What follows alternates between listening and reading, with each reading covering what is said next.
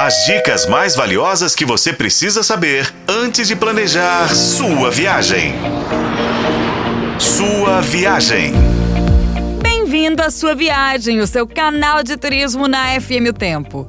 Hoje a gente fala de duas localidades que eu particularmente amo, gente. Da Itália e mais pertinho, do Espírito Santo.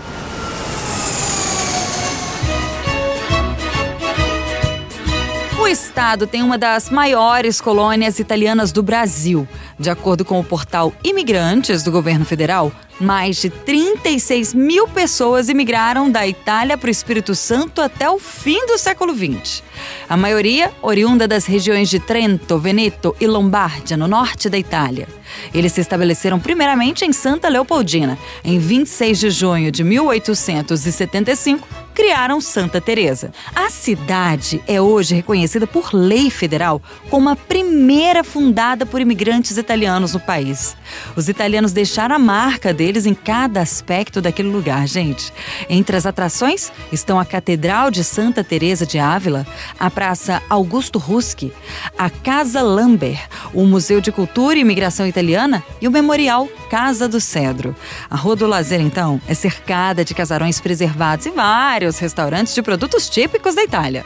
Uma capela foi construída em 1912 por imigrantes italianos dedicada a Nossa Senhora de Caravaggio.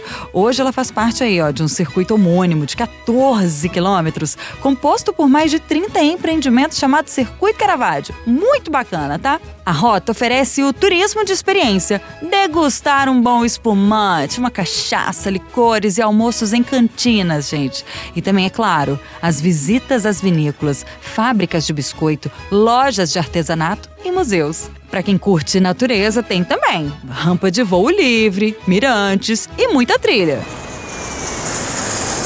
Fica aqui a dica: a Serra Capixaba é um lugar sensacional, de muitas surpresas agradáveis. Explore, ouvinte. Com colaboração de Paulo Campos, eu sou a Renata Zacarone e esse foi o podcast Sua Viagem. Acompanhe pelos principais tocadores de podcast e na FM O Tempo.